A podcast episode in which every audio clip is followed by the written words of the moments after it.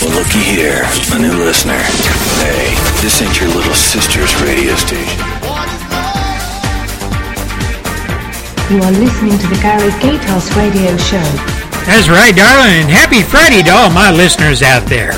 Hope you're having a great day in God's big, beautiful world. You know, folks, it's a beautiful day down here in South Texas. Can't complain for the middle of November. I was listening uh, to some commentary by Glenn Beck and, and Rush Limbaugh and a couple of other talking heads about what's going on on the campus of the University of Missouri out there in the heartland. You know, as some people on the East Coast call it flyover country. It seems that a bunch of rowdy students, I guess as a lot of leftists would like to describe them, are just kind of, you know, raising a little hell because they they just don't feel that they've been treated right. They don't feel that the folks there on the campus, the administrators and all, are just they're just not in line with the students that run the show. The inmates are running the prison or the asylum, whatever you want to call it.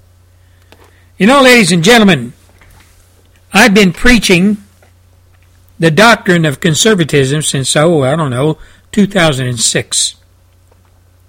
And over all those years, I've included I don't know how many specials. One I just presented this last Wednesday about the state of affairs with our public school system. Who's running the show? Who funds it? What the curriculum is? How they're teaching, uh, slash, they're not teaching our kids, they're indoctrinating them. And I covered all the different aspects of how this is going down on campus, our campuses throughout the United States of America.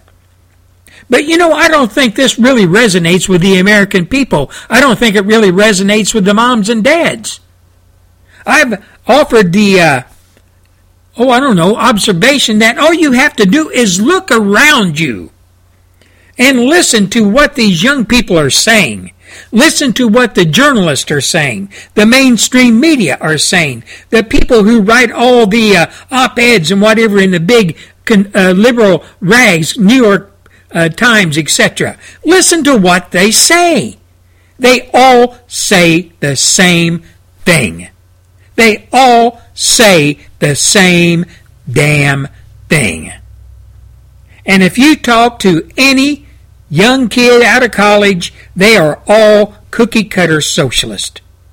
They have all been indoctrinated to the hilt on all the goods of being a good socialist, communist comrade, and all the bad things about America. Well indoctrinated. They come out of that school after four years of college and four years of high school. And ladies and gentlemen, they are ready to take America on. And they do and they take it on and stand for the left. They stand for people like Hillary Clinton. They stand for people like Nancy Pelosi, Harry Reid, the Communist Democrat Party, the mainstream media, and all the hogwash and all the perversions and all the junk that we call television. It's nothing more but in more. Nothing more than more do- indoctrination. Whether it be in the United States of America, Great Britain, Europe, whatever the school systems, and I said this many times, if you want, as an entity, if you want to change a country's whole thought process on what that country should be, the operating government system it should operate under, etc., how would you do that? Would you just go out and start beating people over the head and just telling them, choking them, and saying, you either comply to what I'm saying or I'm going to kill you? No, you wouldn't do that. Unless you're ISIS. But in the Western world, you would do it by infiltrating and taking over the public school system. And that's what has happened in Europe, and that's what's happened in America. The leftists, the communists, run our public school systems. The indoctrinators are people that have the title of professor or teacher. They're neither. They're indoctrinators. They're, the, they teach, they indoctrinate through curriculums. They design these curriculums to be, uh, you know, the curriculums of college. You go here to learn this stuff. But actually, uh, what they are are indoctrination courses. That's all they are. But you know, ladies and gentlemen, when you talk about free speech on campus, when you talk about free speech on campus, it's the old adage that I've used many times. Free speech is for all, or it's for all on the left. And in the case of the campuses, all the students, majority being leftists, communist comrades. Mainstream media, same way. Communist Democrat Party and left wing political and social groups, same way. And what is their, uh, what they consider free speech? My way or the highway. That's what they consider free speech. If you don't agree with them, they won't listen, first of all. And if you keep, keep persisting, they will shout you down. They will shout you down until you do not have a voice. The mainstream media does it. The political party, the Communist Democrat Party, does it and it's very well ingrained and embedded into the psyche of everyone on every college campus throughout the United States, for the most part. They sign on to the my way or the highway ideology that is part of the communist movement on campus. You know, ladies and gentlemen of America, we the people, we the people of the United States, we should know, us moms and dads that are sending our kids to college, we should know just what academia is teaching our children who attend college. A example of the communist left infiltration into our public schools, which began a long time ago, is, is now coming to a head.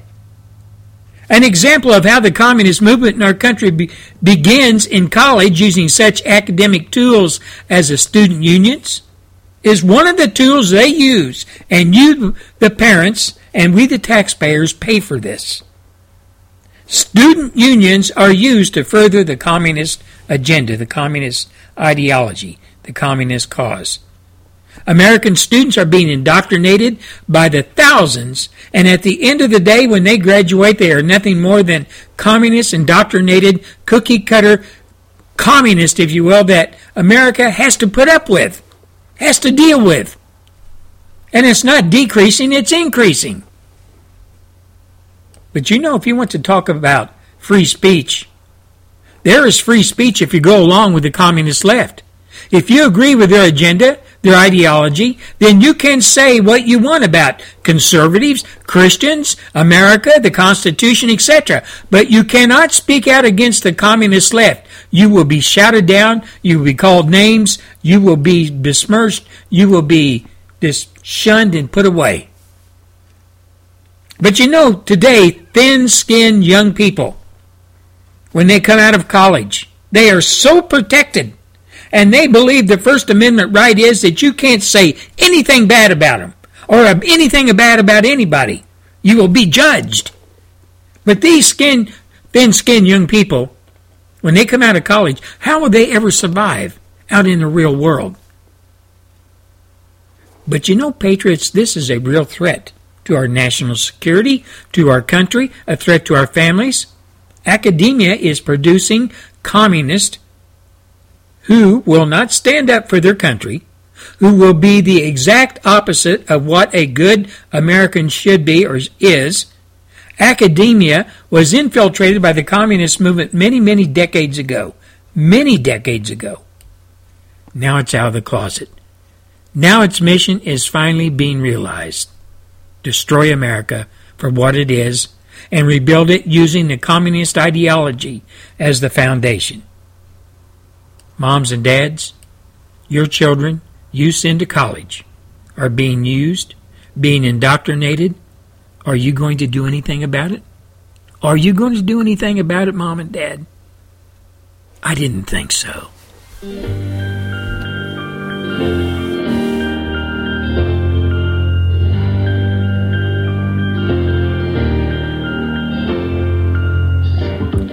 Stay tuned. We'll be back after the Phyllis Schlafly report. Welcome to the Phyllis Schlafly Report, a daily look at the significant issues of our time from an experienced conservative perspective.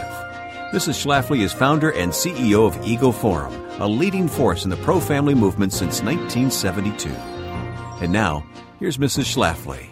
A federal case moving to trial in Texas could make a way to stop the practice of giving automatic U.S. citizenship to children born to illegal aliens. Polls show that Americans oppose this by more than two to one. An explosive document filed by the government of Mexico added fuel to the national debate. The legal brief, which includes a sworn affidavit by Mexico's Consul General for Texas, openly admits that Mexico's official policy is to encourage its poor people to migrate here illegally in order to cash in to our U.S. generous welfare system. The brief declares that Mexico is responsible to protect its nationals wherever they may be residing and a footnote clarifies that under the Mexican Constitution, Mexican nationality is granted to children born abroad of a Mexican born parent. In other words, anchor babies born in this country retain their parents' nationality, which means their citizenship belongs there, not here. Like other states, Texas issues a birth certificate to a close relative only on presentation of a valid ID issued by a U.S. federal or state agency. Mexican consulates issue an official looking document called the Matricula Consular, which includes a laminated photo. Of course, Texas rightly refuses to accept such foreign documents that it has no way to verify. The basic allegation of the lawsuit is that by refusing to accept the matricula consular as proper ID, Texas is somehow violating the 14th Amendment by depriving anchor babies of U.S. citizenship. On the contrary, the reliance on a foreign identity document proves the babies are subject to the jurisdiction of a foreign power and thus not eligible for automatic U.S. citizenship. You can send a clear message to Washington on the topic of immigration and stay informed yourself by contacting your senator's office and requesting they send you a copy of the Immigration Handbook by Senator Jeff Sessions. Let both of your senators know you care about this issue by calling them directly and asking for the Immigration Handbook. On behalf of Eagle Forum, thanks for listening and join us again for the Phyllis Schlafly Report. All right, it's Friday and it's time to do a little honky tonkin' as we cruise the streets for our favorite watering hole down here in South Texas. Come on, let's get real. How about it?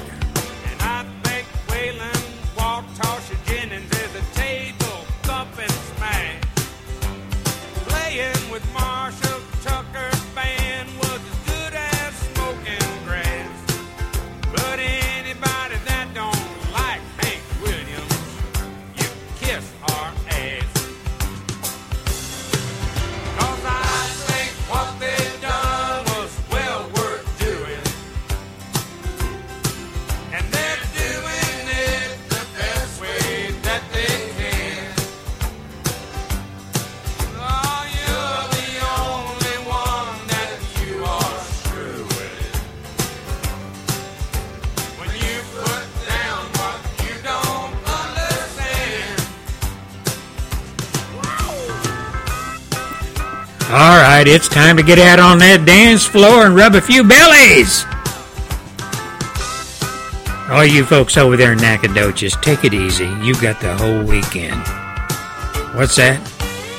Every day's a weekend over there? well, hell, I'll drink to that.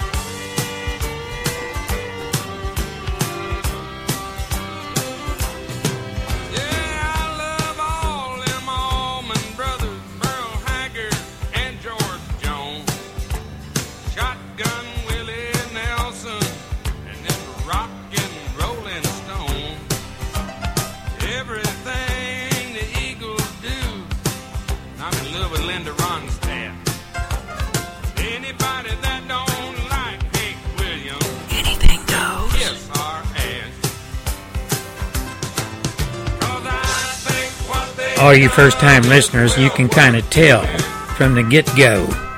This is not a politically correct radio show. No way, Jose.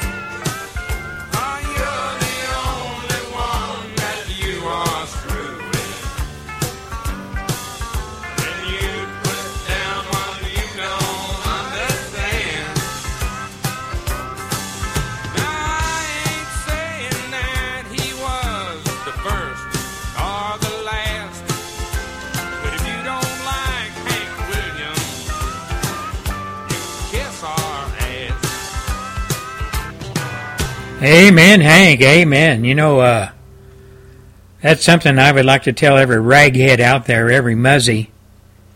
If you don't like America, if you don't like Europe, you can kiss our ass. And furthermore, pack your raggedy ass up and get the hell out of our countries.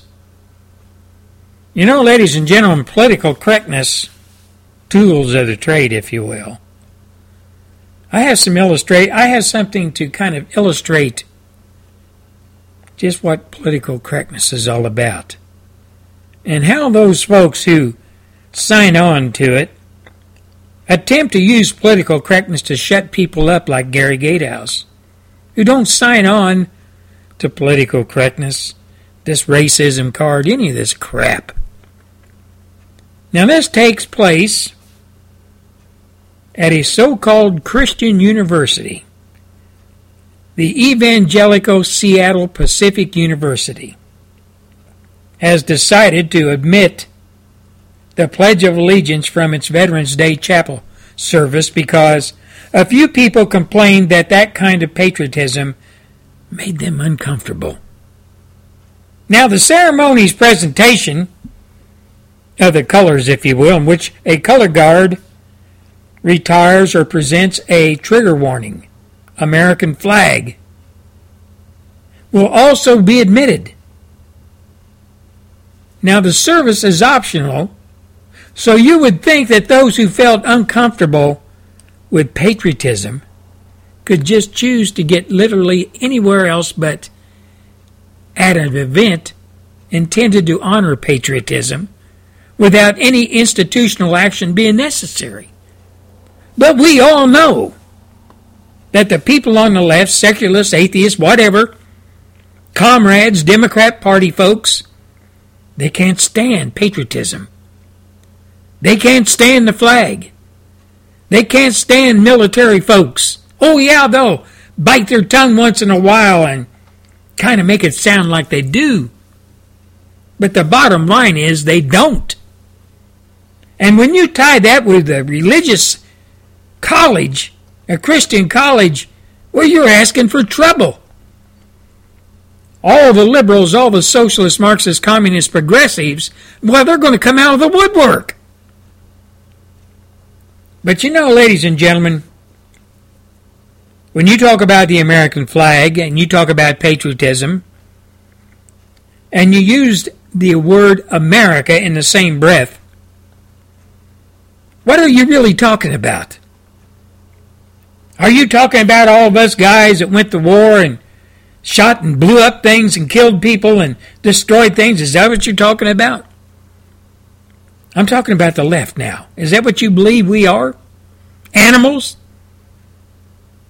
I'm sure some of you believe we went through villages and everything else and raped people and, and burned down their houses and killed their farm animals and the whole nine yards. You see, that's where the left comes from when it comes talking about the military or patriotism. To them, patriotism is a non starter. Why is that? Because they don't have a dog in the fight, like I've said many times. They never served. They never will serve. Probably most of their families have never served. So why would they give a big hoot about the United States military, past or present? Why would they give a give a big thumbs up for patriotism? They don't even know what patriotism is. To them, the flag is just a bunch of colors mixed matched on a white back, white red background and blue background. That's all that is to them. They don't understand the underlying feelings patriots have for that flag and what it really stands for. Liberals just can't wrap their little brains around anything like that. But you know, it even gets deeper than that. In this whole scheme of things up here in this college, some people mentioned to Chaplain Bo Lim that they felt very uncomfortable saying the Pledge of Allegiance within a Christian workshop service. Now, for many, the focus of the service would turn into whether they ought to or ought not have the pledge in a Christian worship service, the chaplain wrote. I imagine our community is probably split split on this this one thing. So I could lean in either direction, but I finally decided to pull it. He finally decided to pull the salute to the colors and to pledge allegiance to the United States because he was afraid it would offend some of the uh, congregation, Christian people. Or are they Christian people? Or are they really Americans? You know, this has been going on for some time now, where people say I'm offended by the flag, the Pledge of Allegiance, military, different uh, parades and stuff. Offended by it all. We've got to get rid of it. Now, if you go look in look into the Communist Manifesto that was entered into the congressional record way back in 1963, and you go down through the various points of the Communist Manifesto, you will notice that one of the things, or a few of the things that the communists said should be used, could be used, would be used to overthrow the United States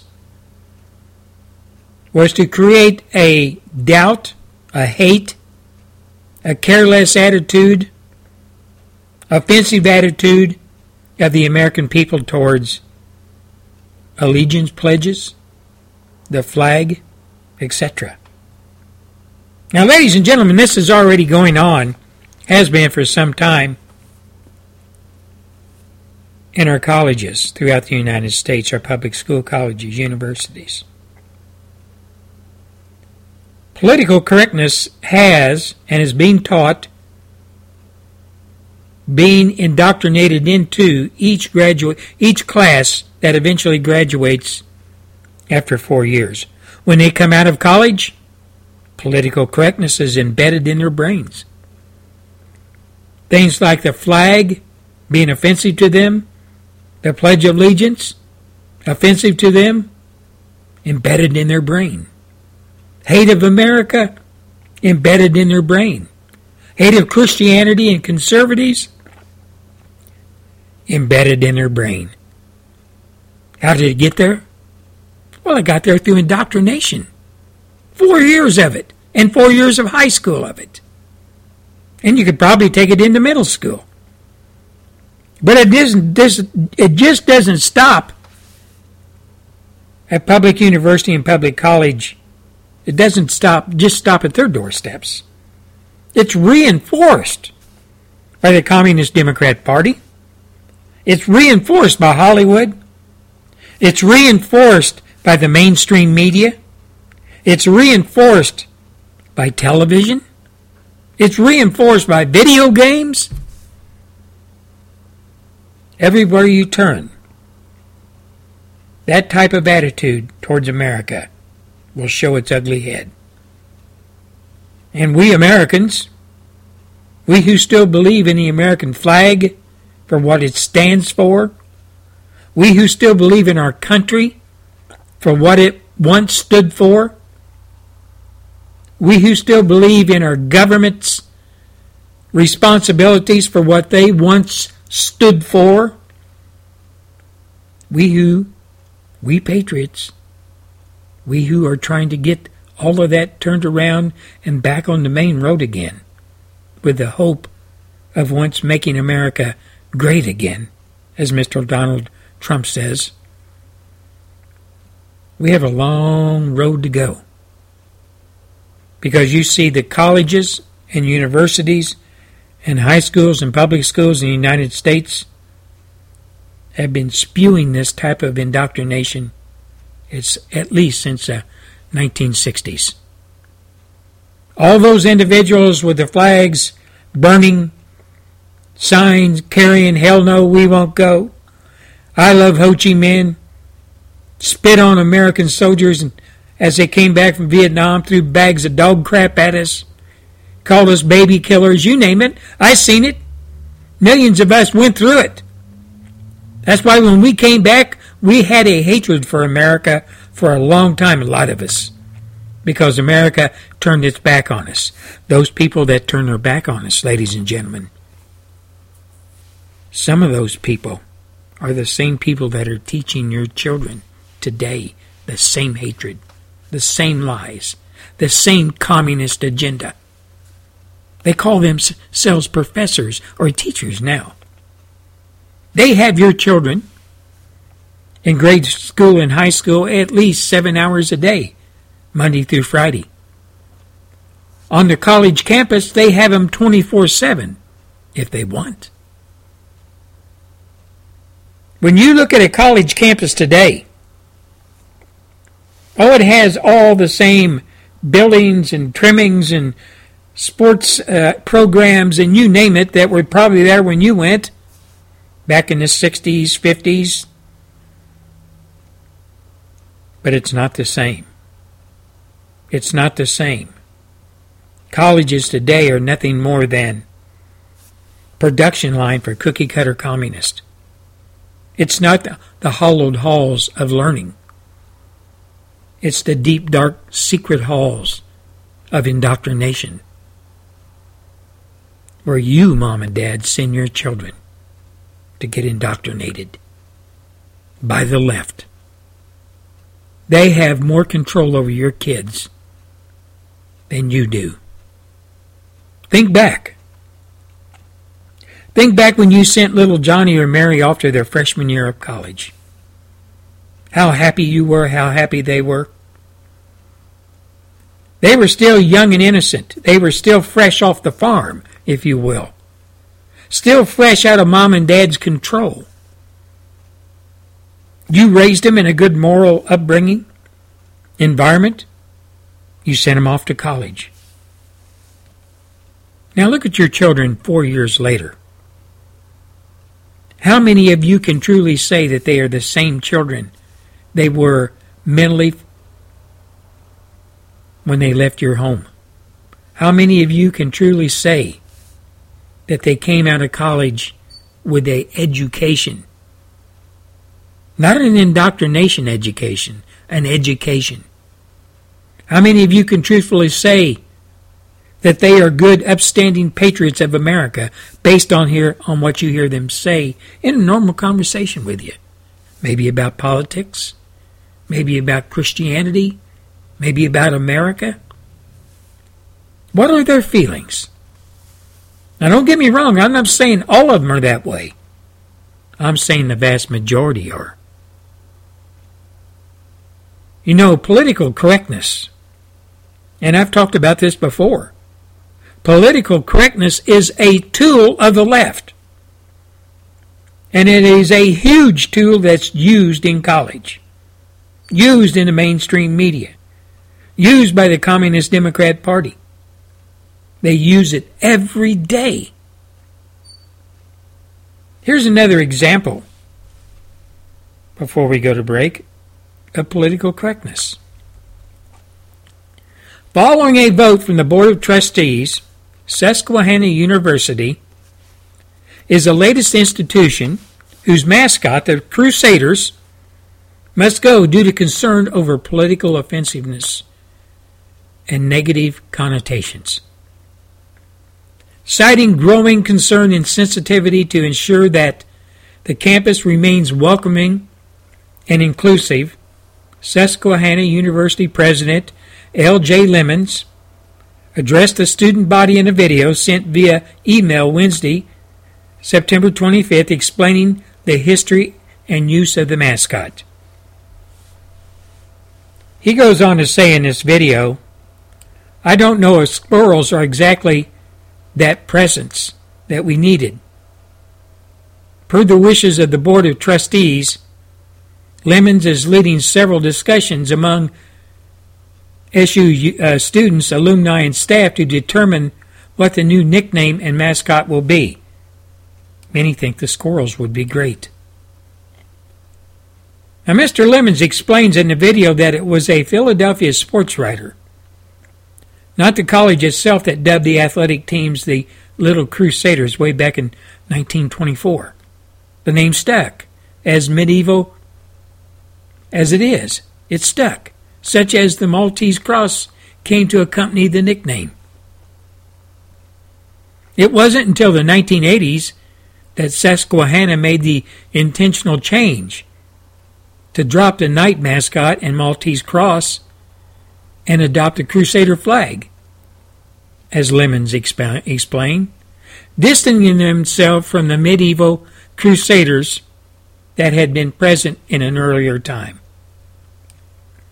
Now, way back in the 1990s, the late 1990s, the image of the Crusader morphed again, this time in the form of a Cape Tiger, which has remained the mascot until last fall when struggles that students had in trying to identify who this mascot is, or discussion over the name Crusader and the mascot itself. Unfortunately, most people who hear the word crusade, well, hell, they don't think about Division Three sports. Rather, they carry in their minds knights, castles, medieval warfare, said Professor Linda McMillin in that same video. There's one of you academia people speaking out. The history professor explained in the video that the historical reality of the mascot's connotation is the evidence is evidence of the violence and warfare sanctioned by the Pope aimed against the other and primarily here it is, wait for it. Wait for the word, you know it was coming. Primarily Islam, she adds that when discussing the historical crusades in her history classes, the reaction among students has been increasingly uncomfortable post 9 11 when she brings up the thoughts on Crusader being the school mascot. Just as the word jihad falls on Western ears in a particular way, so too Crusades creates discomfort when heard by Muslims, Professor McMillin said. Yeah, she said that. With the alleged discomfort among students over the history of the Crusades and the mascot representing their school, Mr. Lemon cited that ambivalence and discomfort led to the nickname decline and the call for its removal at the September board vote. Yet, for all the explanation over why students should be quick to cheer Go Crusaders, there isn't much evidence of instances in which students or alumni have called for political correctness. Until now. I think everyone's a bit confused as to why the change is happening in the first place, especially when the majority of current students and alumni want us to remain crusaders. Marissa Apnick, a student at Susquehanna University, told the Campus Reform newspaper. Now, students like her aren't the only ones wondering why the name needs changing. With more than 1,855 signing a petition calling for the university to reconsider its decision to oust the Crusader and let alumni and other SU stakeholders weigh in on the change. It makes me kind of ashamed and embarrassed of my school to change a 91 year history with this identity we all share, said Diane Paul, one of the SU classmates of 1992 alumni, who started the petition. I think there was this thought we might offend a couple people. What happened is they are offending most of the alumni, most of the alumni people who have been students here, who have, fir- have family members there. We're offended now, she says. But you know, folks, why the fate of the little crusader hangs in the balance. And the students and alumni scratch their heads over the quick decision to talk about a political replacement, a new mascot, if you will. But a new mascot has already begun last spring. The Susquehanna University student poll among student bodies, and the poll come up with this new mascot, a squirrel. Yeah, that's right, a squirrel, winning by over 50% of the votes. I don't know if squirrels are exactly the pres- precedents we need, said Junior Paris Campbell to the student newspaper, also titled the, the Crusader. Despite the petition and seemingly apathetic student body, the board and the president, Mr. Lemon, stand firm in the need to change the nickname and mascot to something that doesn't po- potentially conjure connotations that would offend someone or somebody. Muslims, ragheads. You know, ladies and gentlemen of America, these people have wormed their way.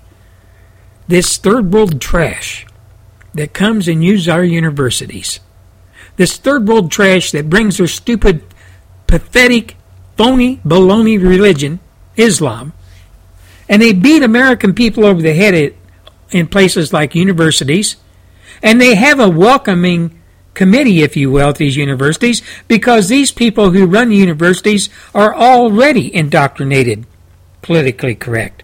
They are already indoctrinated socialist and communist. So anything the Islamic people that attend these universities say is wrong, well, naturally these people are going to buy into it, and naturally these people are going to be offended and ashamed that the Islam has to witness such things as a team called the Crusaders. You know, ladies and gentlemen, all I can say is before we go to break, you Americans out there, you people on the left, you people, all you pinheads in academia, all you folks that sign on to uh, political correctness and use it as a tool to try to whittle down we conservatives, you're never going to do it.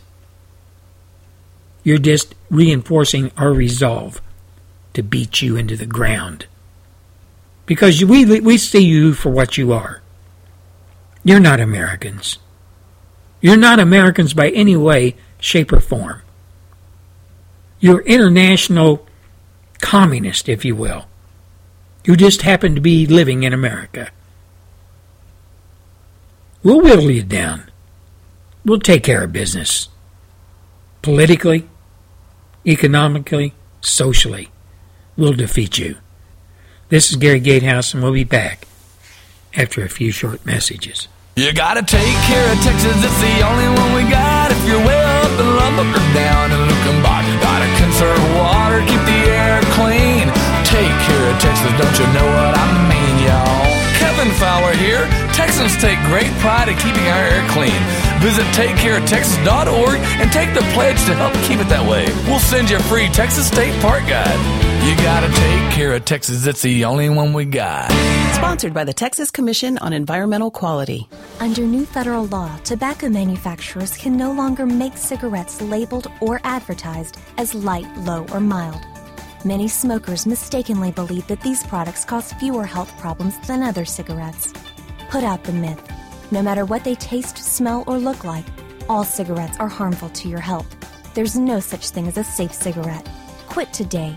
For help, call 1 800 QUIT NOW or visit www.smokefree.gov. You want the truth? Nothing but the truth? Listen to the Gary Gatehouse radio show every Monday, Wednesday, and Friday on freedominamericaradio.com. You're home. You served your country with honor. Now it's time to strike out on a new path forward. You're a veteran. You set the standard for character, integrity, leadership. And you've gained valuable skills. Skills employers are looking for. At jobcenter.usa.gov, you can get access to personalized services and the support you need to find the perfect career. This is U.S. Navy and Marine Corps veteran Montel Williams saying, visit an American Job Center today and discover your next opportunity of a lifetime. You're listening to the Gary Gatehouse Radio Show Friday edition, and Gary will be back right after the Matt Staver report. Stand by.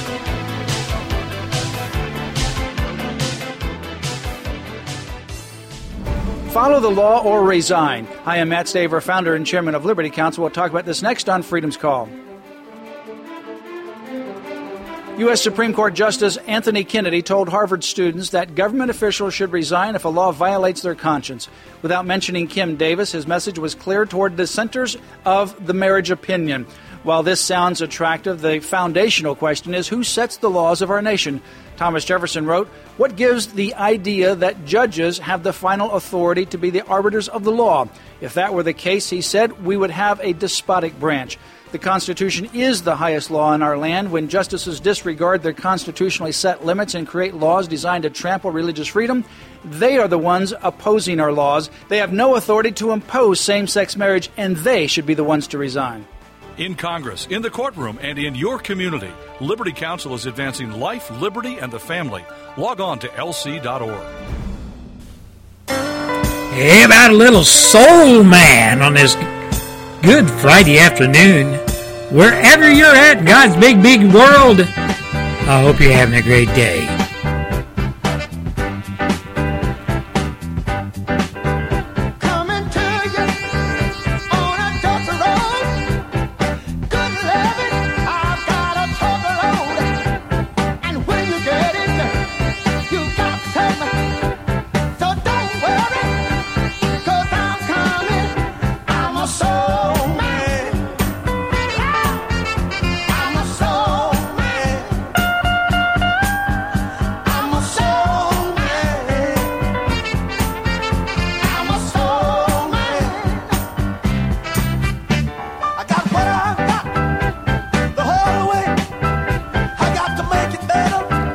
I'd like to give a shout out to all my friends and Philoses over there in uh, Great Britain, all you folks over there in Europe. Hope you have a great Friday, a great weekend. Down here in South Texas, we're going to enjoy the weather, 80 degree plus. Maybe break out the barbecue. Who knows? Hell, Gary might even head to the coast, go down on the beach. Corpus, here I come!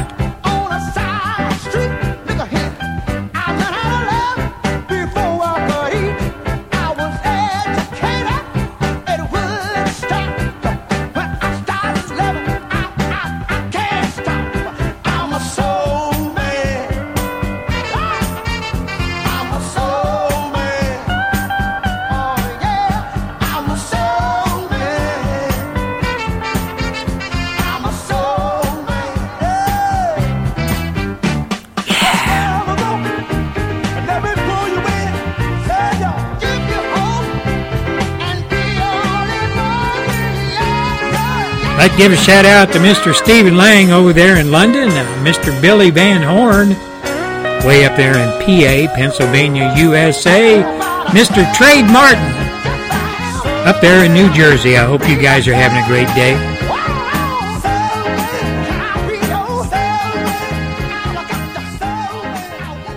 You know, folks, we talk a lot about, or at least Gary Gatehouse does, about political correctness, uh, communism. You know, when you tune into the Gary Gatehouse show, you're going to get a dose of that one way or another.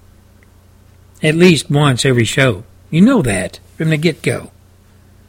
But if you look at political correctness and you break it down, there's words that stand out and attach themselves or attach to political correctness words that the left loves to use when they talk about the whole scheme of things when it comes to learning, education, uh, marriage, you name it. Two of those words are diversity and tolerance. Now, when you talk about tolerance within the left confines of the left and their psyche and the way they look at things, they will tolerate you if you're one of them. But if you're not one of them, if you don't sign on to their ideology of communism, progressivism, Marxism, socialism, liberalism, whatever you want to call it, if you don't sign on and side with all they say when it comes to politics, social issues, religious issues, whatever, because you see, when they speak, they expect everybody to listen because they on the left are the all knowing individuals. They have been there and done that. So whatever they say is gospel. And you have to sign on, kneel down, and pray to that gospel. Have to practice it, have to use it.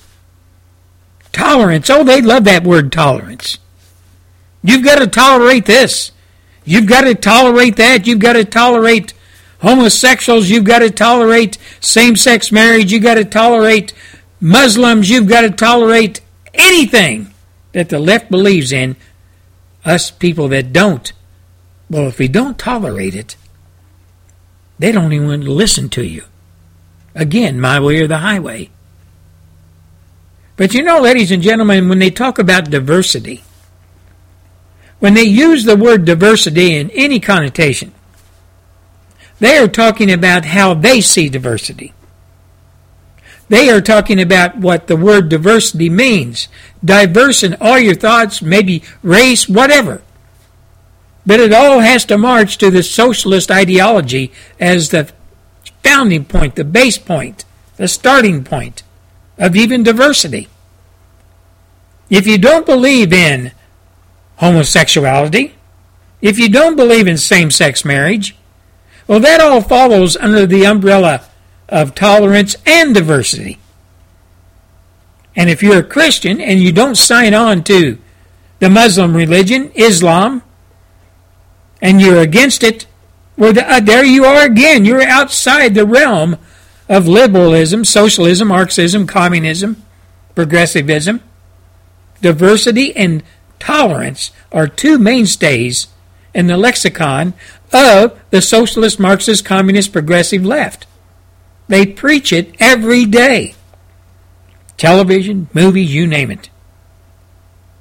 And you know, ladies and gentlemen, when you look at the University of Missouri and what went down there in the last few days, you can tie the words diversity and tolerance as a stepping off point for these left wing radicals that call themselves students and the protests that they carried out, who got the, uh, university professor or the, the man that was in charge, the president of the University of Missouri, he fired. He, he was fired. He was he resigned. I guess before he got fired. It was all based on the perceived racial incidents at the school, which some of them happened off off campus, if you will. But they all laid all of those incidents at the feet of the president of the university. But you know, ladies and gentlemen, first time these students protested in September was after the student government president, who's black, said passengers in a truck drove by him on campus and shouted racial epithets. They called him a nigger. I'm going to put it bluntly. I told you this is not a politically correct school or a show. I'm, calling, I'm telling you what they called him. They called him a nigger. As they drove by. Shortly after, I'm not saying that's a good word, it's not, but I'm just saying that's what they called him. Shortly after, black student union members said they were treated similarly by a drunken white student. And shortly after that, dormitory residents found a pile of human feces with a swastika swirled in it. Now, who's to say if this really happened or if that's the true story? We're just taking these people's word. Students gathered at a protest on campus on Sunday, but tempers flared, flared there after a couple of trucks drove by flying the Confederate flag. One black student at the rally, Abigail Hollis, said the student or the school appeared unhealthy and unsafe for us, she told Fox News, a news reporter. Now staffers and professors are getting into the fray. Well, sure they are. They're liberals. They're socialists. They're Marxists. They're communists. They're the ones that are teaching these kids. Sorry, indoctrinating these kids. So sure they're going to stand up for them. The concerned faculty pressed for its members to hold a teach-in at one of the sites that had been used for several of the students' protests during the month of September. The campus had become a focal point of the media of media attention, especially after University of Missouri football players vowed to quit the team activities until the school system's president, Tim Wolfe, was fired. The football players received some support from the coach, the athletic director, and student body. One guy in the human in the student body went on a hunger strike. But you know, ladies and gentlemen of America, when you talk about President Wolfe, President Wolfe, uh, president of the past president of the University of Missouri, he resigned his post, his position, and in Gary Gatehouse's opinion, Mr. Wolfe is a coward, bending to the demands of the leftist students and their use of the race card trumped up charges. But you know what? These students are so called students, one would think they went to school to learn, to get educated. But just like when they recruit people out of the ghetto, again, I'm not politically correct, I'm telling it like it is. When colleges recruit people out of the ghetto into the sports programs, they recruit them for one reason, and one reason only to play on the school's football, basketball, baseball, play on their team because they're good athletes. Doesn't make any difference if they can't spell the word demise or the word beget or whatever. They can't, you know, they're not educated. They're not there to be educated or get educated. They're there to play sports and rake in money for that college. Now, when that person drove by and used the word that I said earlier, those people are very thin skinned that let that get to them. If it was an everyday occurrence, I could understand that. I've been called a honky, I've been called a cracker. You wouldn't believe some of the emails I get from black folks and white folks. All liberals, of course, about my show. It doesn't bother me a damn bit. Because I figure if I'm getting those kinds of letters, I'm doing my job.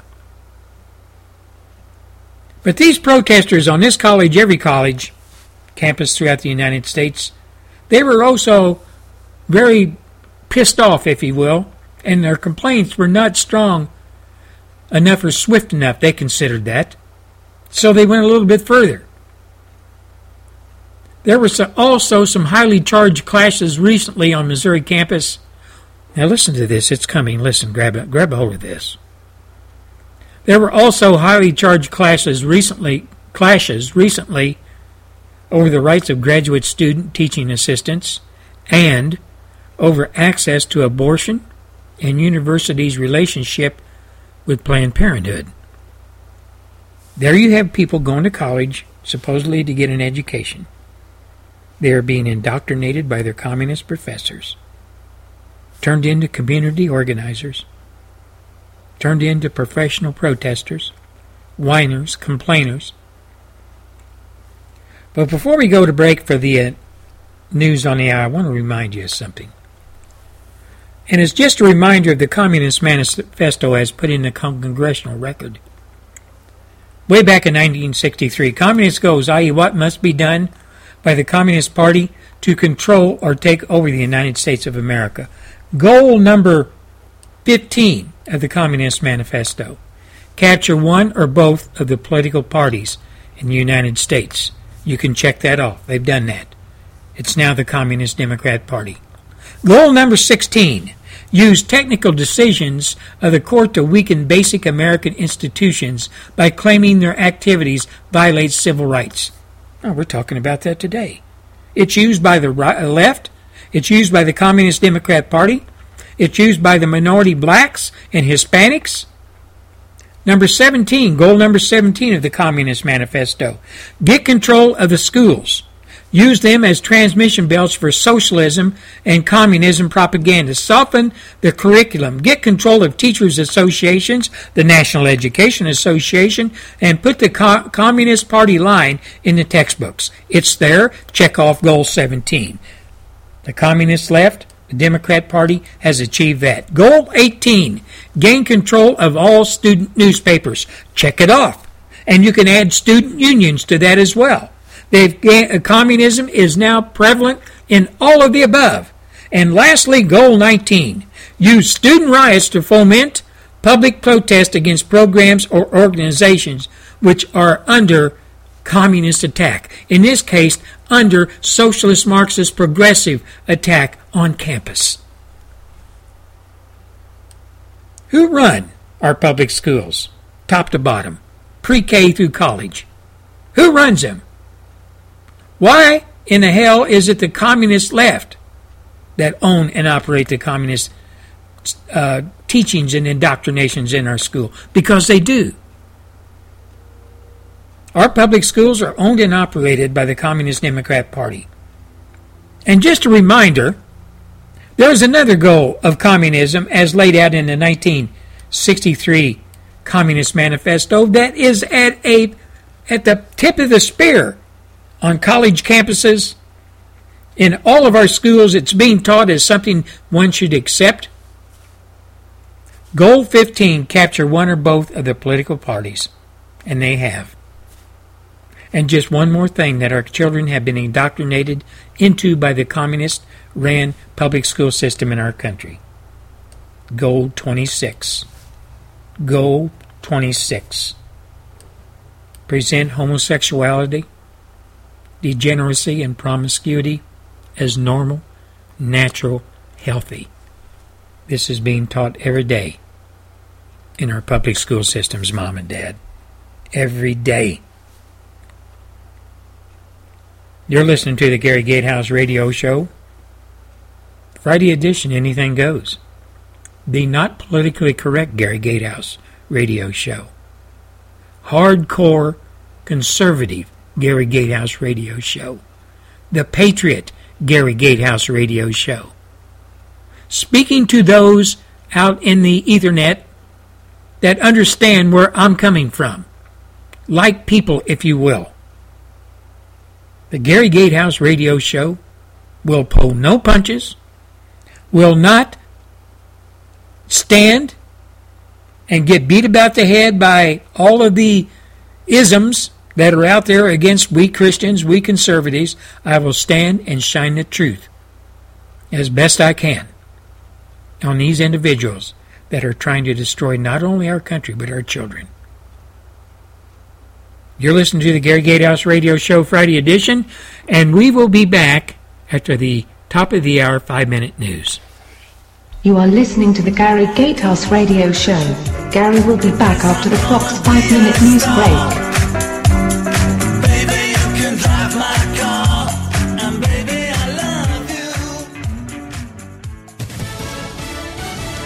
News Radio, I'm Tom Graham. Taking out the ISIS terrorist known as Jihadi John. Pentagon officials now telling Fox News they're 99% sure an airstrike in Syria has hit the masked English speaking man seen wielding a knife in several beheading videos, including those of Americans James Foley and Steven Sotloff. Investigators still assessing the strike on John, also known as Mohammed Emwazi. Meantime, another blow to ISIS. Kurdish forces supported by U.S. airstrikes in Iraq seizing control over a highway and Islamic State supply line. This is a specific effort to target this one supply line, this critical supply line between Raqqa and Mosul. Uh, that we think, if it is indeed severed, would have an impact on ISIL and its operations, uh, particularly uh, in Iraq. Pentagon spokesman Peter Cook there. Passenger overboard. Searches on overnight for a woman who fell from the Norwegian Pearl cruise ship off the coast of Cuba. As of right now, there hasn't been any uh, sign of uh, the woman that had fallen overboard. U.S. Coast Guard Petty Officer Stephen Lehman. No word on her identity either. Well, it's one of the nation's busiest airports. Flight patterns, though, being disrupted over Los Angeles as the military conducts secret training nearby. Flights landing at LAX overnight typically come in over the ocean to reduce nighttime noise for residents who live to the east of the airport. But for the past week, flights couldn't land like that because of military exercises. Since then, the military's conducted missile tests. One caused a bit of a freak out on social media people were wondering Saturday night what the giant light streaking across the sky was. The Navy says it was a test of an unarmed Trident II D5 missile. In a statement, Lockheed Martin says two tests were conducted of this missile, which is used to deter nuclear aggression. Fox's Jessica Rosenthal in L.A. And a possible economic boost for Chicago's South Side. Ford says it plans to pump $900 million into its assembly plant there, adding about 200 jobs. You're listening to Fox News Radio, fair and balanced. Real experience, real insight. We're following this explosive story. Nothing gets by Greta. Then, This is all BS. What was that all about? there's no spin and no question. O'Reilly dominates. Plus, smart, sharp, and cutting edge. It's the news of the day, but with a little heat. Megyn delivers. And Sean seals the deal with fearless talk. What part of that aren't you understanding? Most watched, most trusted. Fox News Channel. There's more to Fox News Radio than meets the ear. Go behind the headlines and join the conversation on the hottest stories of the day on the Fox News Radio Facebook page. Be a part of the Fox News Radio Facebook fan community. Post comment and tell us your opinions. See behind the scenes photos and videos and post your reactions to the stories that matter to you. Click the like button on Facebook and connect with breaking news and features like Fox in the Fast Lane, House Call for Help, and more. Go to facebook.com slash Fox News Radio.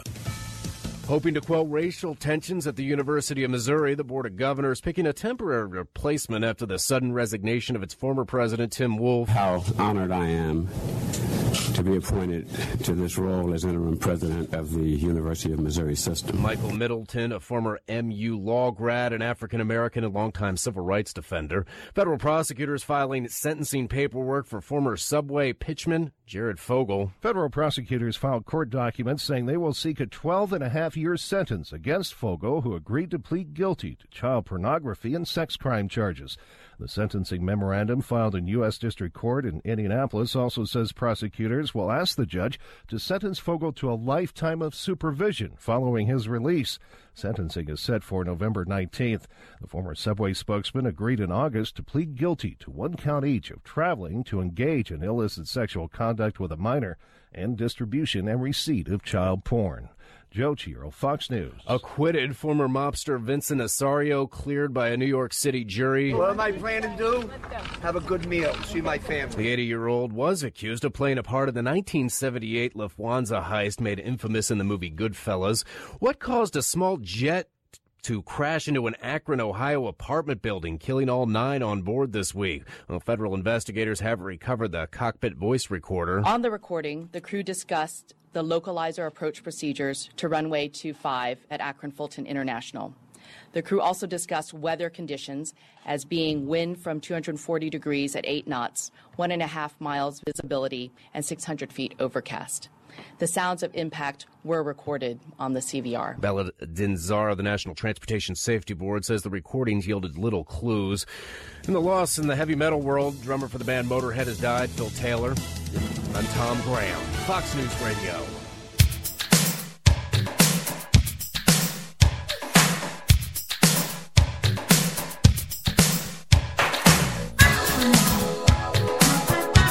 You are listening to the Gary Gatehouse Radio Show. Well, thank you, darling, and welcome back to the second hour of the Gary Gatehouse Radio Show Friday edition. Anything goes. I know you guys are all gearing up for the Friday night out, right? Getting ready for the weekend. I don't think I'll be doing much this weekend, just kind of hanging out, if you will. Maybe go to a car show or two. Who knows? You know, we talk about the American dream a lot here in the United States, and it used to be that the American dream for most individuals, Mr. and Mrs. Joe Sixpack, was one of settling down, getting married, settling down, maybe having some children, have a nice little house, maybe a little bit of property attached to it, take a vacation once a year, a week or two weeks, or whatever you could squeeze in have a nice job that you could work at and be assured that you're going to have that job. Put everything you got into it. Get get your promotions, whatever. Move up. And uh, that was the American dream. Just enjoy life, practice life as a Christian, be good parents, and get out there and do what you can for your country when you can. That was the American dream all the way up until the 60s. But you know, ladies and gentlemen, there's a group of people that were born from 1947, and I forget what the termination date is. I think it's around 1967, 68, somewhere in there. The baby boomers. Now, the 1947 to whatever it is, the cutoff date for the baby boomers, they were the children that came after World War II. And many of those baby boomers uh, grew up to be outstanding citizens in the, their communities and uh, in the national arena. But there's some that kind of dropped the ball. The baby boomers, as we know them, were also those, hell no, we won't go, we love Ho Chi Minh, I don't give a damn about Uncle Sam. Those were baby boomers. Back during the Vietnam days, back during the 60s, back during the protest days, back when Hate America was in vogue, and still is, as a matter of fact, amongst a lot of baby boomers. Well, a lot of those baby boomers went on to be protesters, went on to be teachers and professors in our high schools and our colleges. And they're still teaching our children today. Those same baby boomers that hated America, hated the military, hated everything America stood for, detested patriotism, the flag, burned it. They are teaching our children today the same hatred, the same disrespect, the same dislike they uh, developed back in the 60s, back during the uh, protest days, the hippie days, if you will. Now, like I said, a lot of baby boomers went on to make a name for themselves, went on to do great things for America. But there is that facet, there is that group that stuck by their guns, if you will, grew up and become, like I said, the pre, uh, professors and teachers of our children to, in today's colleges and high schools and grade schools. They're the ones that still further their cause that they developed back in the protest days, in the hippie days. And they still buy into communism, socialism, progressivism. And I would venture to say some of the older folks that are in the Democrat Party, and yes, some in the Republican Party, that went through those days back in the 60s and went on to become lawyers, whatever, and eventually ended up in Washington, D.C., the district of corruption, as either a senator or a representative from the House. And a lot of them are still there. A lot of them still push forward their agenda that they had in the 60s of communism. And they've got another generation or two tied on to that now. That follow in their footsteps, if you will. And here we are, the American people, trying to get our country back on the main road, out of the ditch of perversion and hatred and uh, uh, disrespect, etc., that these baby boomers, these people on the left, developed and put together and carried forward into the day's arena. We're still fighting them. Oh, yeah, they're older and they're gray headed. But they have found new people to sign on to their ideology. The millenniums, a lot of them sign on to it. A lot of the millenniums buy into the whole socialist concept. A lot of the millenniums probably don't even know how to spell socialism, but they buy into it. And the Democrat Party, as I call it, the Communist Democrat Party, they continue to push that agenda. They continue to develop it. They continue to pass legislation that further furthers that ideology. And we, the people, we who pay attention, we have some gray matter between our ears, whether it be in this country or Europe, England, wherever, we patriots, we stand up against all this. Europeans and uh, in England, they had their baby boomers as well. But you know, ladies and gentlemen, and you look at somebody like Gary Gatehouse, who's been around the block, I don't know, many times, and people like me, who are, as a lot of these millenniums like to say, old school people, people who don't buy in to the new America. We're old school. And uh, a lot of times we're uh, made fun of, impugned, whatever. It doesn't bother me because I look at these ignorant fools that call themselves millennials. I'm not talking about all of them now. You can't you can't take a whole generation and say they're all that way. You just can't. Any generation. You can't do it. But these people, the millennials that buy into all this crap, they are the ones that are going to further the cause of the baby boomers that bought into that when they were young people back in the 60s. The, the cause of socialism, communism.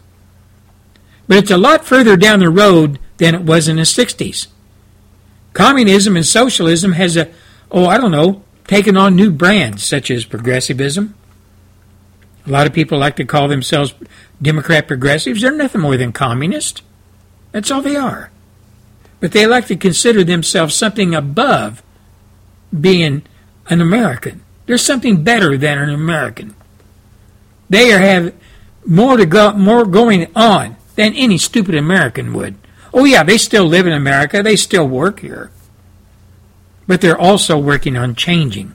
Obama told us in 2008 that he was fundamentally going to change America. And he has. He's achieved that. In his short tenure in the White House, seven years, he has changed America. Not for the better, but for the worse.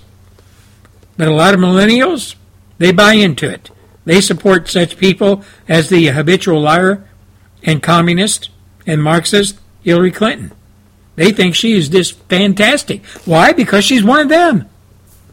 She is some from the same group of people that graduated from the same damn colleges, most of them, that taught the same damn curriculums, indoctrination really, of socialism, communism. And these people come out of those colleges and they have their buzzwords. They have buzzwords that were uh, implanted in them way back in college that they still live by today. When you hear somebody use one of the buzzwords, their ears perk up. They know, hey, there's a fellow brother and sister. Somebody that went through college and learned all the good things about what we're going to do to change America into the new America, the new millennium, if you will. But us old school folks, a lot of us who fought the wars, a lot of us who gave up a lot, sacrificed a lot for their country, something millenniums don't know how to do, will never be asked to do. And that's where America drops the ball today. Our younger, younger generations have it all handed to them. It's all handed to them. And I don't give a damn if they're black or white or Asian, it's all handed to them. The people of the black community back in the old school days, they're the ones that worked their ass off to get it to such a point that they handed it over to the newer generation. And the newer generation of black folks are destroying everything that their ancestors worked for. Same with the white folks. Same with the Asians. Old school people. In those days, I guess the millenniums pray to whatever God, maybe Obama or communism or whatever their God is today. They pray that us old school people will hopefully disappear real soon. You know, cash it in, buy the farm, pass on, or whatever you want to call it. And yeah, our days are numbered. Our days are numbered. I I I, I realize that. I might I might have another five, six, eight years, good years in me, and that's probably it. But I'm not going to I'm not going to sit here and twiddle my thumbs and watch my country go by the wayside. I'm not going to let these little limp-wristed, spineless, multicolored colored hair, bones out of their nose and ears and throat and everything else take my country and destroy it. I'm not going to do it. I'm going to try everything in my power to help wake up the American people into realizing that there are enemies of the state inside our borders, and it starts with our government. Many in our government. It's in our schools. The schools are a big player in all this. Public schools, high school, colleges, universities, yeah, and even probably middle school and hell, probably down to pre-K. It's a big road to hoe. It's a big war, political war we have to fight to take our country back. We can't sit on our haunches and hope somebody else is going to carry our water because there's nobody out there that will. It's up to us. In our last few years on earth, it's up to us.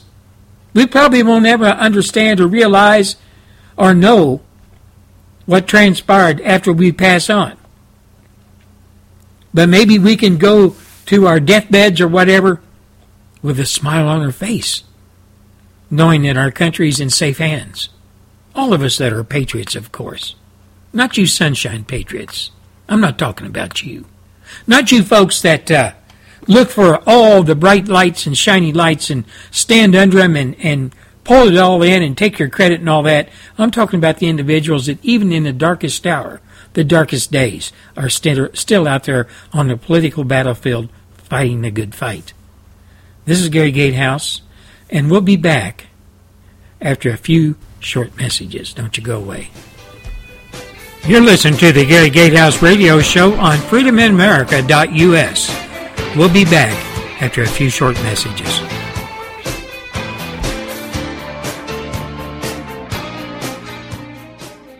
I'm Marie Osmond. Choices, some are minor, others life changing. But what if your small choices matter the most, like the stairs or the elevator, baked or fried? What if these small choices determine if you'll be the one out of every three women who die of heart disease this year? These choices might not seem life changing today, but women are dying of heart disease at the rate of almost one per minute. Luckily, it's mostly preventable. Choose to act. Our hearts, our choice. Make your choice at goredforwomen.org. I pledge allegiance to the flag of the United States of America and to the republic for which it stands, one nation, under God, indivisible, with liberty and justice for all. Enjoy your freedom. Support combat wounded veterans. Presented by the Military Order of the Purple Heart. For more information, visit www.purpleheart.org. Up next, it's Our Voice with Ricky Rasmussen's a special report from South Africa. Stand by.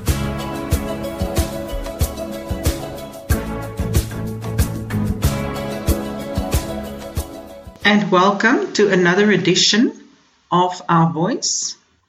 Our Voice is the uh, radio program of Weboso, a non-profit company in South Africa.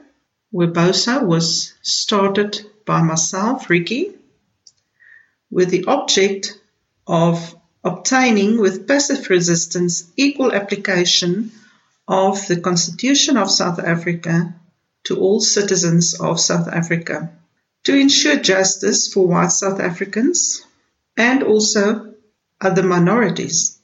To achieve this aim, we withhold our money and support from any institution or person that discriminate against us. Our Constitution protects human rights and it enshrines the rights of all people in South Africa and affirms the democratic values of human dignity, equality, and freedom. Whites and other minority groups, such as the Coloureds, do not enjoy equal protection. And based on what I will share with you every week on the Gary Gatehouse Show for as long as I will have the opportunity, you will realize why we are very concerned about what is going on in South Africa. Now, our voice is also um, broadcasting every Monday evening from 8 to 9 on Impala Internet Radio. There we deal mostly with the positive things, play nice music, and share um, more positive aspects of our lives with our listeners. Thank you for being here. And before I continue to share with you the uh, information that I've gathered this week, I want you to please take down my email address. It is admin at weboso, W-E-B-O-S-O dot org. And please communicate with me and let me know if there's anything about South Africa that you would like to know more about if I do not have the answer, I will find the answer for you. Today, I want to start on the topic of incompetence and corruption. Last week, I told you about the problem that we had with um, PRASA and the uh, diesel locomotives they bought from Spain at a cost of 600 million. Now, to follow up on that problem, I think I also mentioned that the um, chief engineer of PRASA apparently did not have a proper degree. And the Freedom Front Plus, one of our political parties, laid a complaint with the Public Service Commission against PRASA's chief engineer, Donald, Dr. Daniel Mtimkulu. It was now confirmed two days ago that he lied about his qualifications and re- when requested to provide proof of his qualifications, he did not respond. He was suspended with immediate effect. Now, it's horrific to think that your chief engineer responsible for, for instance, train safety um, is not a qualified person and that he lied and provided false information to obtain a position like this. This is now a common problem in South Africa that unqualified people is uh, employed in high positions and it also reflects on the competence of the people who interview or it is a clear indication of cadre deployment and uh, a total lack of understanding the consequences of employing an uneducated or inexperienced person to such a high position. It is a clear indication that there is no regard for the citizens of South Africa. Now, that is not the only problem that PRASA has. The uh, CEO, Group CEO of PRASA, Mr. Lucky Montana, was also dismissed. Now, he stated that he regards his dismissal as grossly unfair and illegal. He addressed journalists at the Hyatt Regency Hotel in Rosebank last week and um, said that even though he expected the dismissal, he said it was politically motivated. The PRASA board, apparently led by chairperson Popo Molefe, announced Thursday in a media statement that Montana has been released from serving his notice period. He was only supposed to leave in December.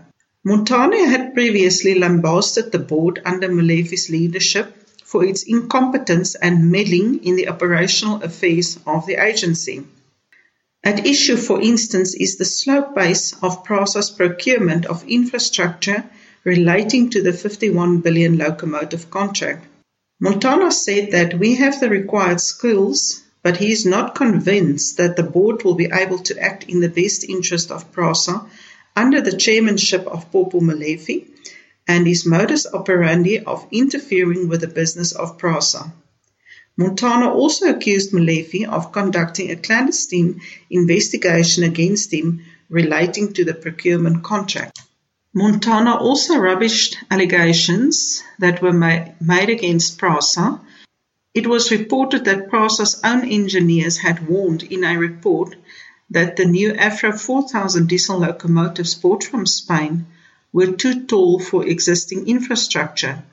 But Montana this week took some journalists on a ride to prove that the locomotives were indeed suitable. Now, I do not know what the outcome of this is and whether maybe it's suitable here but not um, elsewhere where it's supposed to be used. Other reports also said that PRASA had deviated from its payment schedule uh, in a contract to purchase Spanish locomotives, paying winning consortium Swifambo Rail Leasing about 40 million more than was stipulated. To this, Montana said that all the allegations were employed to tarnish his reputation, which had made it easy for the board to terminate his contract. He indicated to journalists that he would provide details behind his dismissal after he has had discussions with the leadership. Mr. Montana was not the only one to be fired by the board. The acting head of security, Kabelo Mansani, was replaced by Mr. Matakata, and spokesman Moffat Mofokeng was replaced by Sifa Sitoli. On Thursday night, SATAWU, which has been a champion of Mr. Montana, demanded his immediate reinstatement and called on Ms. Peters again to dismiss the PRASA board. This is not only the problems experienced at PRASA, and that is not the only state-owned company that experienced major problems in employment and um, efficiency. Telkom, our telecommunications company, also has major problems. I've heard from an employer last week that they are going to retrench 18,000 people, and apparently the majority of them are whites. Now, that is just an absolute horror. Taking into account the problems that, for instance, Telkom has, um, then this story will really raise your hair. Thuthukizila Zuma, age 25, daughter of President Jacob Zuma, has been bumped up to Chief of Staff in the Telecoms Department. She may have made history as South Africa's youngest head of a minister's office. She was a lowly public liaison officer and she was given the position, a very power position, powerful position of Chief of Staff within two months and now earns almost a million rand a year. Her dramatic rise to the position, which she assumed in May after the appointment of her father's new cabinet, has raised concerns about political nepotism at the renamed Department of Telecommunications and Postal Services. A Chief of Staff position requires extensive management experience, an understanding of ministerial services, and parliamentary functions to take charge of the overall management of the ministry. Such a person requires knowledge of the Public Service Management Framework and Public Finance Management Act.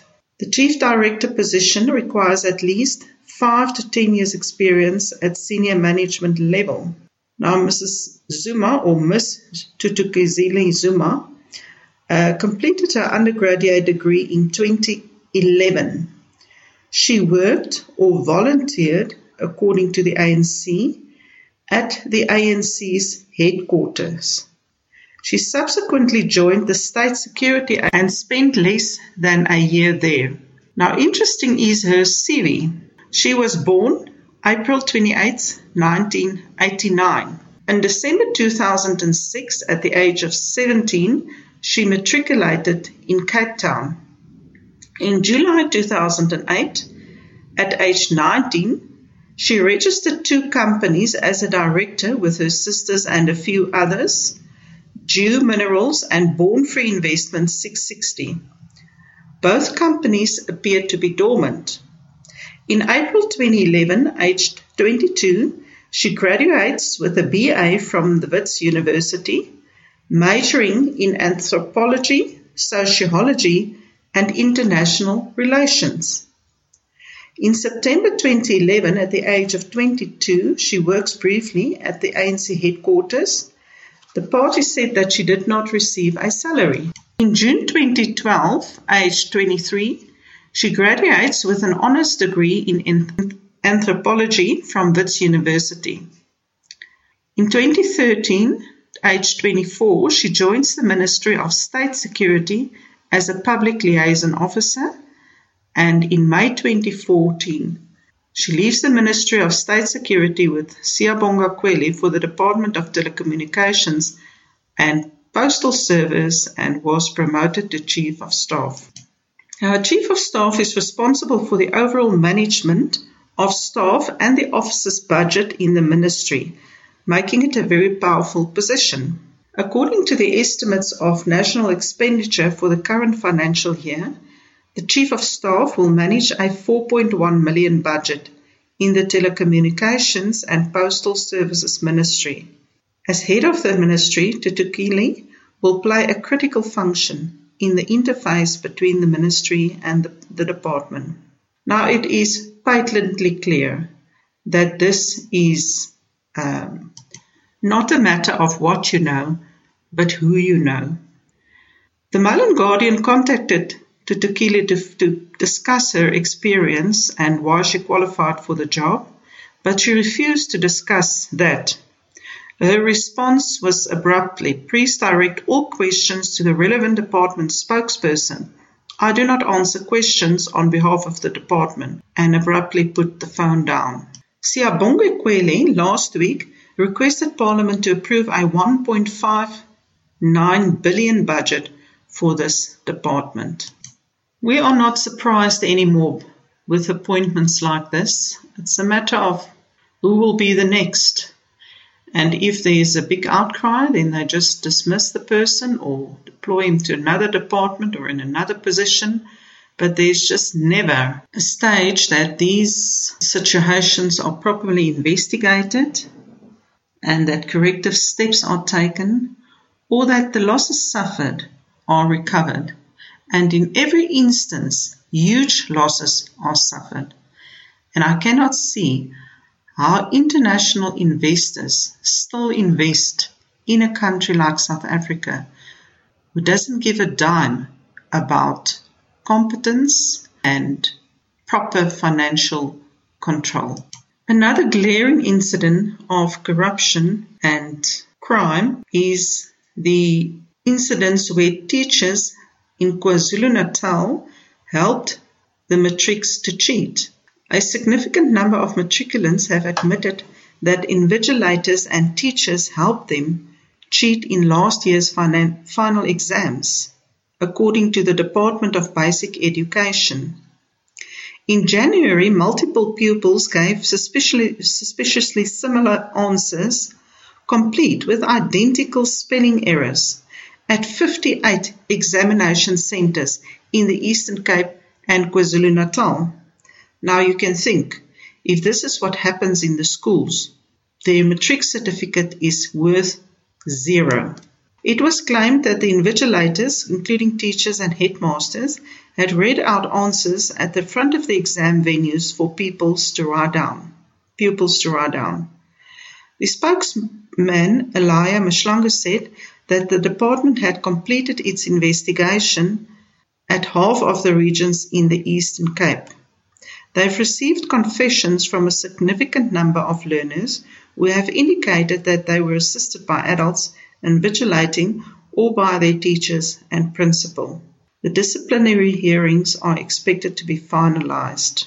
I do not know if it had been finalized and what the outcome thereof was. Now, I found this warning of Dr. Martin Luther King. He said, I am much afraid that schools will prove to be wide gates to hell unless they diligently labor in explaining the Holy Scriptures, engraving them in the hearts of youth. I advise no one to place his child where the Scriptures do not reign paramount. Every institution in which men are not constantly occupied with the Word of God must become corrupt. See to it that no one takes you captive to hollow and deceptive philosophy, which depends on human tradition and the basic principles of this world rather than on Christ, referring to Colossians 2, verse 8. Now, this is so true many years ago, and still today it is absolutely relevant. And maybe you do not know, but there's already a movement to remove Christianity from our schools. Now, I do believe maybe it doesn't matter whether you're a Christian or has another belief, but if you do not have that groundwork, then you sit with uh, problems like this in the school where adults teach children to steal. And then you also understand why we sit with this major problem of the masses who are uneducated, who are simply incompetent, and do not understand the consequences of their vote for the ruling party. Senior communists this week warned of a recession looming for South Africa. It is said to hit South Africa early next year, and the first signs of that is already visible. I've already mentioned the Telkom retrenchments, and this is a common problem on a daily basis. Kumba, that is a mining company in the Thabazimbi area, announced that it was going to close down its mine in Thabazimbi which will result in 1,900 people left unemployed. Now, in Thabazimbi, the mining industry is the backbone of the local economy. That will mean a difficult time for many families. Taking into account that unemployment is already a crisis in South Africa and that the miners have to face racially based labor legislation such as affirmative action and BBBEE, it will be very difficult for them to find new employment. Now, Eskom has also sent out an email um, last week that 39,000 employees um, will not receive bonuses or salary increases this year. Traditionally, Eskom increased the salaries in July, and this will mean that all Eskom employees will have to face the recession, increasing fuel prices and food prices with last year's salary in the in the and to add injury to insult, there's already talks of a countrywide strike. Now, if the people who are already struggling to keep the country's failing power supply units running and they go on strike, we must just sit with the much, much discussed full power blackout, and you can think um, what dire consequences we will experience then. Another glaring indication of the incompetence and the lack of ethics in our hospitals is the story of a very young girl who was pregnant. She was in her last week of her pregnancy when she was rushed to the Krugersdorp Yusuf Dadoo Hospital um, when she was not feeling well and started bleeding. She waited for hours for treatment and was supposed to be transferred to another hospital, the Leratong Hospital, as the Yusuf Dadoo Hospital did not have any oxygen available. Now, I do not know why she needed oxygen, as it is not stated. She waited four hours for an ambulance, and the ambulance arrived to, to, take her to Leratong, but the ambulance also did not have oxygen. Her heart then stopped, and all attempts to res- resuscitate her was unsuccessful. The hospital did not even try to save the baby, as the baby was still alive and could have been saved if they performed a caesarean section. Up to now, the hospital has not given any comment on this tragic incident. Jack Bloom, the DA um, Shadow MEC for Health, said it is absolutely shocking and inexcusable neither to have oxygen in a hospital nor an ambulance. In another incident in the same hospital, a pregnant woman was told that her baby, full term baby, has died and that she must come back the next day because they cannot assist her that same day. That is, that is absolutely unacceptable conduct. Any person, nurse, or medical practitioner with this attitude should not be working in any hospital or should not be treating any patient. The problem is that nothing will happen with these persons unless, for instance, a political party lodge a complaint or a member of the public, maybe the family, lodge a complaint with a public protector and um, the desired steps are taken. In another tragic incident, a seven year old girl died at the Charlotte Maxeke Johannesburg Academic Hospital. Now, this hospital used to be a very good academic institution, and every any person could have gone there without a problem, but things have changed. The mother of this girl says there were definitely negligence on the part of the, the doctors. Apparently, she was in hospital for 10 days and only when she stopped breathing um, as a result of a lung problem, they attended to her. The doctors obviously deny any allegation of negligence. Relevant to these reports, um, President Jacob Zuma went into hospital yesterday to have gallstones removed. Now, it is evident that the remarks on Facebook and Twitter is not very supportive of Zuma, and one lady made the following remark Let's hope he gets the same medical treatment he subjects his citizens to, and that load shedding hits the hospital amid the operation. That will certainly guarantee his death. May he get what his subjects us to. That is only fair. If one reads the social media on a daily basis, it is evident that the South Africans are really fed up for the situation here and that many of them on, are on a verge of taking the law into their own hands. And that is really a sad situation. Let's hope we can take hands with Americans, with Europeans. Let's all stand together and stamp out this corrupt communist leaders and bring about change. Thank you, people. Enjoy your day. Thank you, Ricky. And you can listen to the Ricky Rasmussen's Our Voice special report from South Africa every week on the Gary Gatehouse radio show.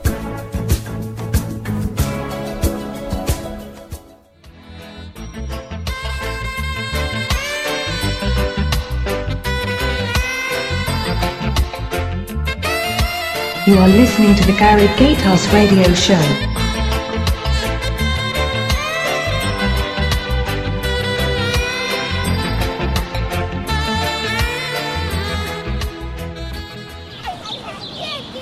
Face it, there are some things you simply cannot control.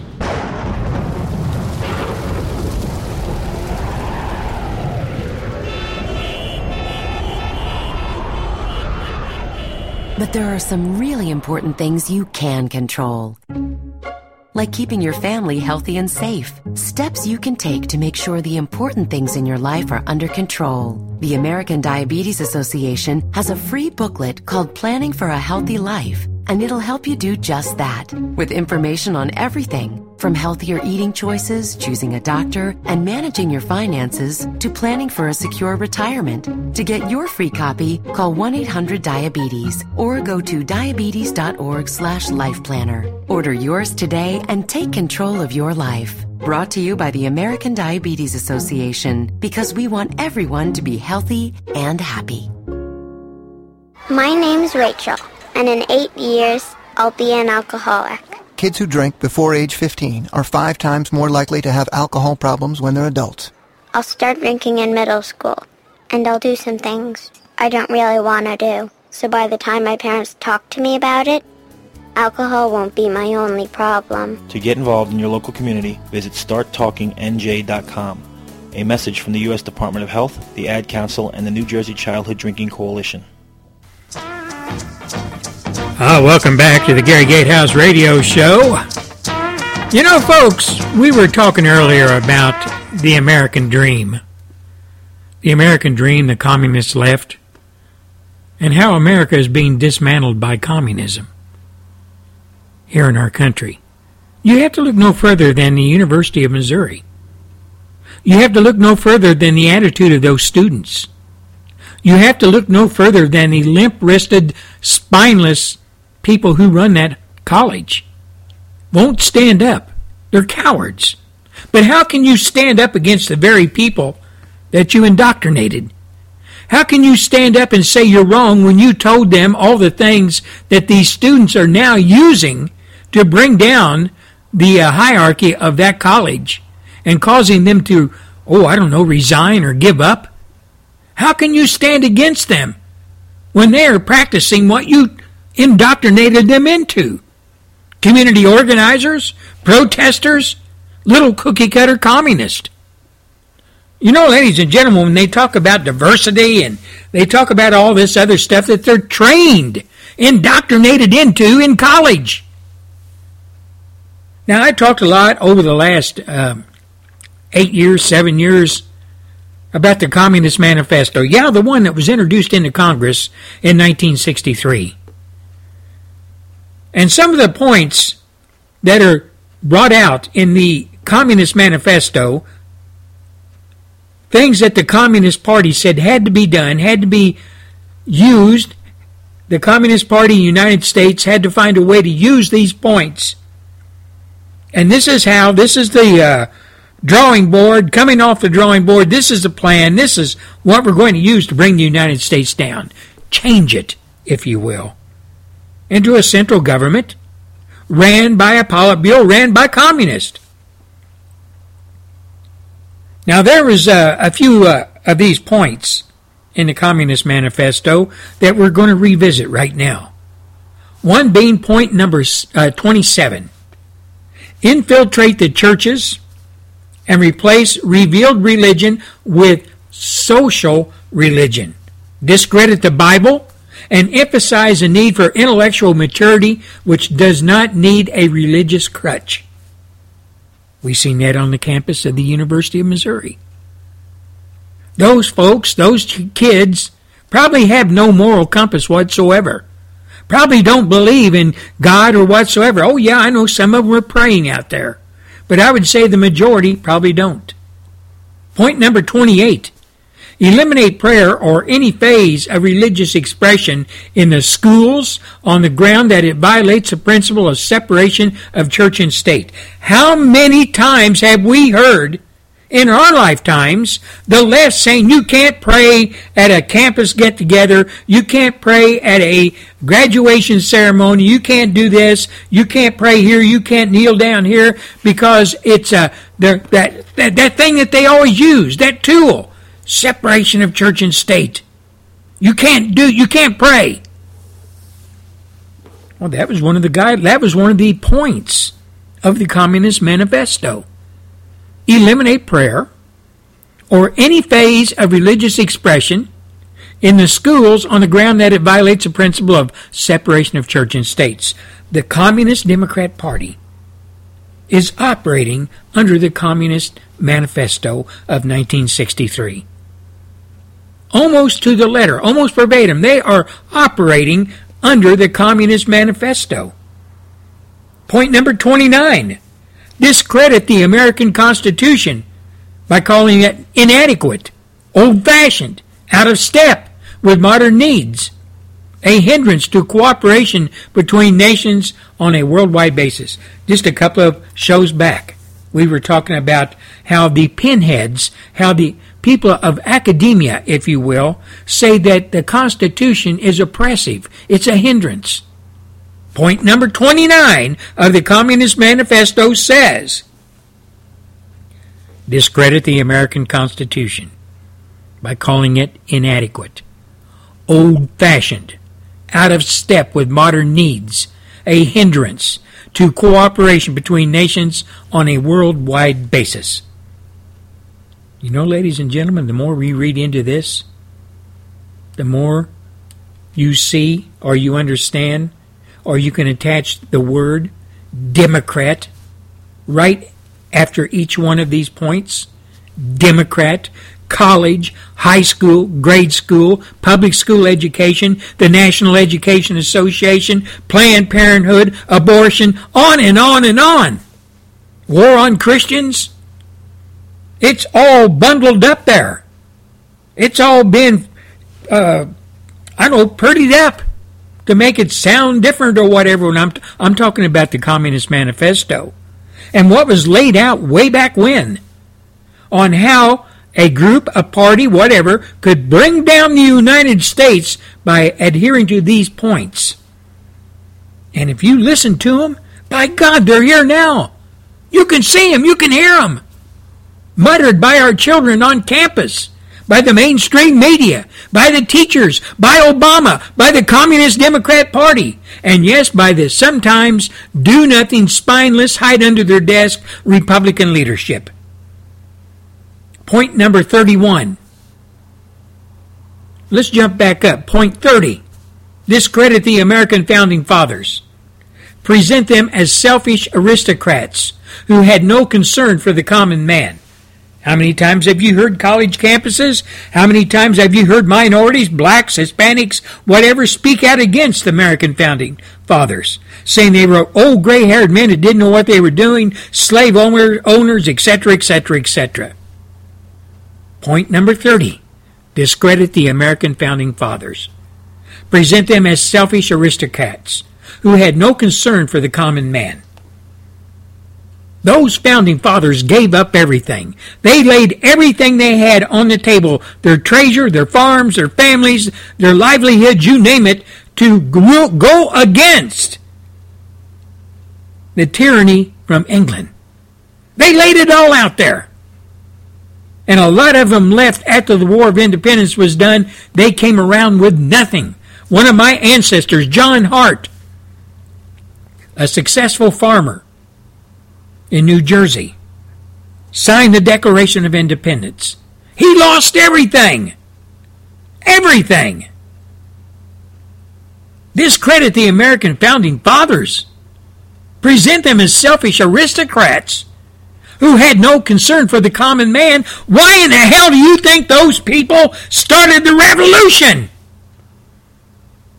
They were all in it together, and they were all common men and women. But the Communist Manifesto says that's the that's what we got to do. We got to go after the American founding fathers, our, the history of our country. Who founded it? We've got to destroy that image, and they have done it with the younger people. They have done it on colleges throughout the United States.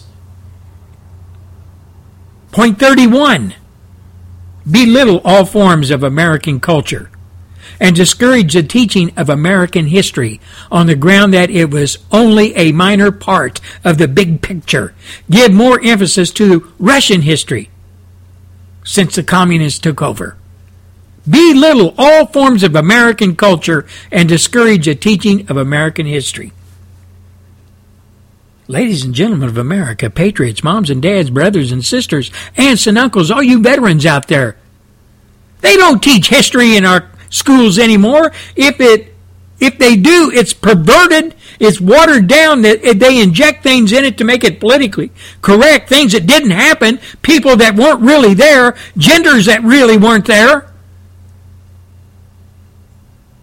And our kids, if they do learn history, it's perverted. It's not the real picture. It's made to look, the history is, to coincide or jive with the communist left. You know, ladies and gentlemen of America, you moms and dads out there, you pay forty, fifty, sixty thousand dollars a year to send your little Johnny or Mary or Billy or Tommy to college, and what does it get them? They come out of their four years of college with a piece of paper that said they graduated in gender studies or something, and they're not educated; they're indoctrinated. You can see it firsthand on the campus of the University of Missouri. And one last point support any socialist movement to give centralized control over any part of the culture education, social agencies, welfare programs, mental health clinics, etc. That's where we're at today. The Communist Democrat Party has followed the Communist Manifesto almost to the letter. They control the culture. They control education. They control so- social agencies, welfare programs, mental health clinics, etc. They control all of them. How? Because they are stocked and ran by indoctrinated people that went through the public school education system that indoctrinated them into all the socialist, communist, progressive ways of looking at things here in America.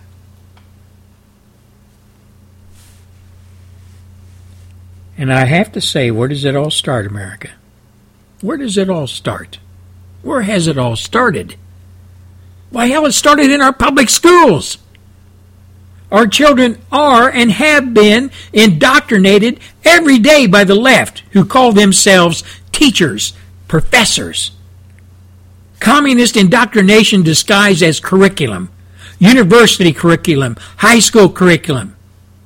And the state of Missouri, the University of Missouri, or Mizzou, is just another illustration on just how successful the left has and is with its mission to change the playing field, not only in politics, but social, religious issues as well. They are well on their way of taking the United States of America and tearing it down and rebuilding it they're in a rebuild process right now as a central communist government, owned and operated by the communist left, which includes mainstream media, includes Hollywood, includes the Communist Democrat Party, and all us patriots out there that realize what's going on. Where are we in the whole scheme of things? Right now, we're on the outside looking in. Right now, we have been pushed out of the bus. We've been pushed into the ditch.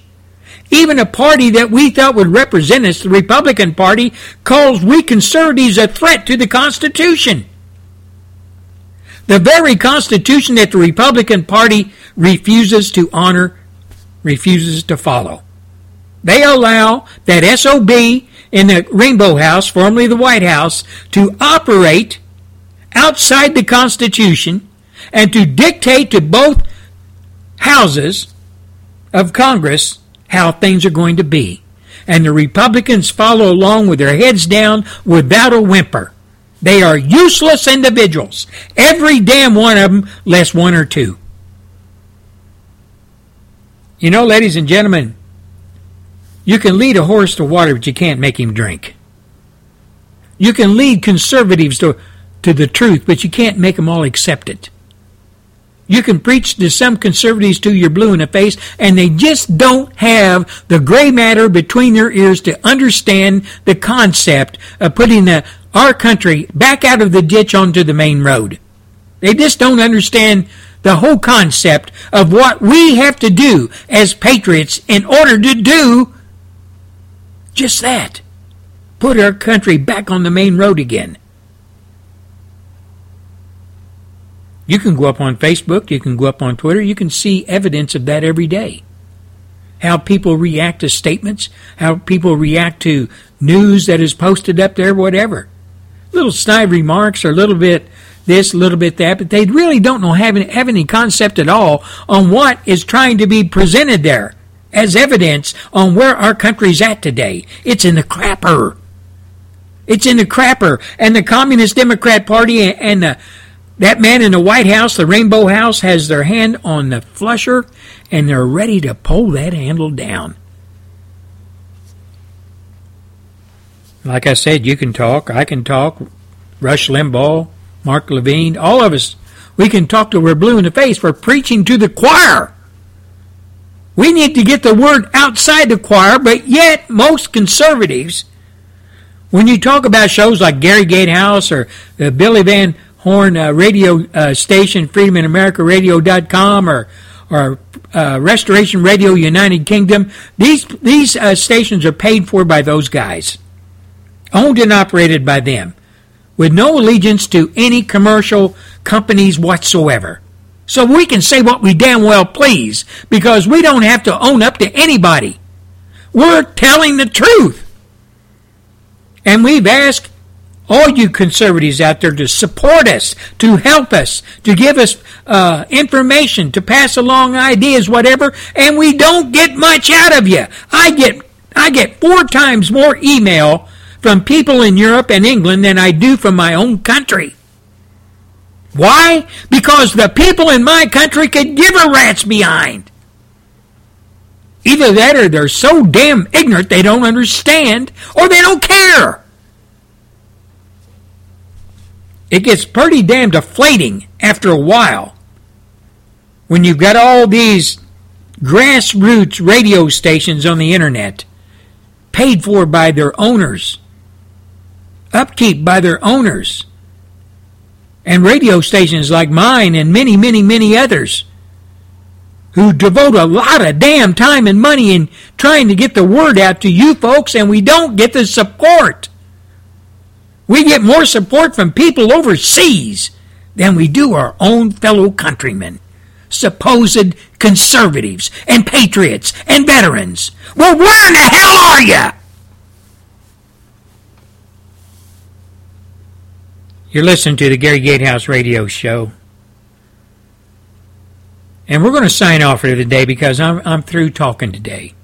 I'm through talking today!